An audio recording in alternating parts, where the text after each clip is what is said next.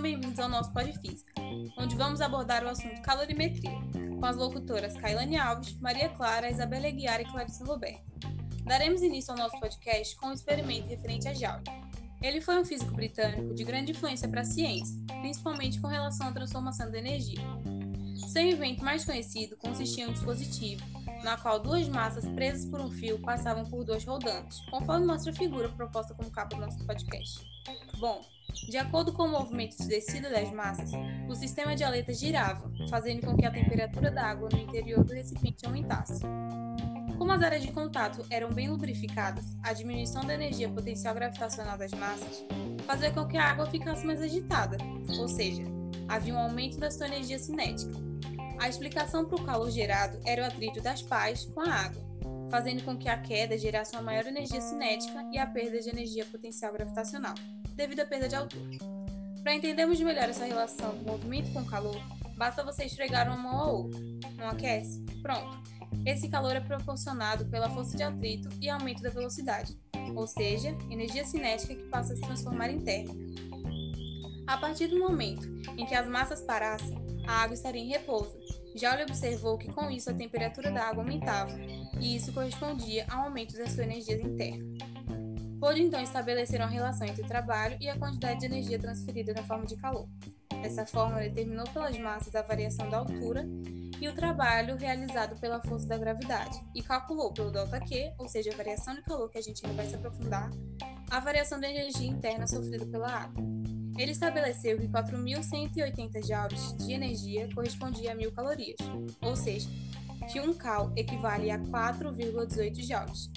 Dentre tudo isso que eu acabei de citar, o que você tem que prestar atenção é entre a conversão de calorias e joules, porque normalmente nas questões elas tentam te pegar dando é, informações em joules para que você tenha que transformar para calorias, uma vez que para a resolução de questões de calorimetria tem que se ser com calorias.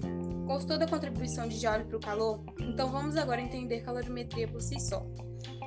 Calor é energia em trânsito, sendo este motivado por uma diferença de temperatura. Quando dois corpos com temperaturas diferentes são colocados em contato térmico, observamos que o calor flui espontaneamente do corpo de maior temperatura para o de menor temperatura. A quantidade de calor recebe a denominação caloria e nós estudamos dois tipos de calor. O calor sensível, que está presente em processos que apresentam variação de temperatura, sendo diretamente proporcional à variação de temperatura. Quanto maior for a quantidade de calor recebida por um corpo, maior será o aumento de temperatura. O maior exemplo que a gente tem de calor sensível é a água sendo aquecida. O calor latente é a quantidade de calor que é absorvida durante a transição de estados físicos. Um exemplo, o derretimento de um cubo de gelo ou a evaporação da água. A temperatura é uma grandeza física que está associada de alguma forma ao estado de movimentação ou agitação das moléculas. Quando o grau de agitação das partículas do corpo for grande, este terá temperatura alta. E quando o grau de agitação das partículas do corpo for pequeno, o corpo terá temperatura baixa. Você sabia que a capacidade térmica depende do calor? Pois é, na capacidade térmica, o valor está relacionado ao corpo, levando em consideração a sua massa e a substância de que é feito. Ou seja, capacidade térmica é a quantidade de calor utilizada para variar em 1 grau Celsius a amostra. Lembre-se, não é uma propriedade da matéria, pois não depende da estrutura. E também, corpos de mesmo material têm capacidades térmicas diferentes. Sua fórmula é C que é igual a Q sobre ΔT, onde C é a capacidade térmica, Q é o calor e ΔT é a variação de temperatura. Ou C que é igual a M vezes C, onde C é a capacidade térmica, M a massa e C o calor específico. Vamos lá. O que é calor específico? É a propriedade da matéria que diz a quantidade de energia utilizada para elevar em 1 grau Celsius uma amostra com 1 grama de massa.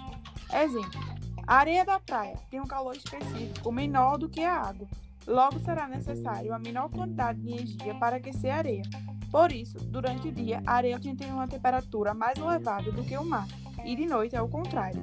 Ou seja, o calor específico depende das impurezas e das forças intermoleculares. E a equação fundamental da calorimetria diz que para ter calor precisa da massa, calor específico e variação de temperatura, e sua fórmula é o chamado Q macete, onde Q é a quantidade de calor, M é a massa, C é o calor específico e ΔT é a variação de temperatura. Se o equilíbrio termodinâmico, sobre o equilíbrio termodinâmico, vamos falar um pouco dele agora. O equilíbrio térmico, também chamado de equilíbrio termodinâmico, é quando dois corpos ou substâncias atingem a mesma temperatura. O diagrama de fases trata-se de um gráfico que fornece dados de pressão e temperatura de uma substância. Dados esse, o ponto crítico, o ponto triplo e a pressão crítica. O ponto triplo representa uma situação de equilíbrio em que a substância existe em três estados: sólido, líquido e gasoso. O ponto crítico indica a maior temperatura que a substância é vapor. A partir desse ponto, não é mais possível diferenciar os estados líquidos e vapor. Para temperaturas acima do ponto crítico, a substância passa a ser um gás. Dentre, esse, dentre essas temas, curva de fusão, que separa as áreas que correspondem aos estados sólido e líquido, curva de vaporização, que separa as áreas que correspondem às fases líquida e vapor, e curva de sublimação, que separa as áreas que correspondem às fases sólidas e vapor. Este foi o nosso primeiro episódio sobre calorimetria. Esperamos vocês no próximo.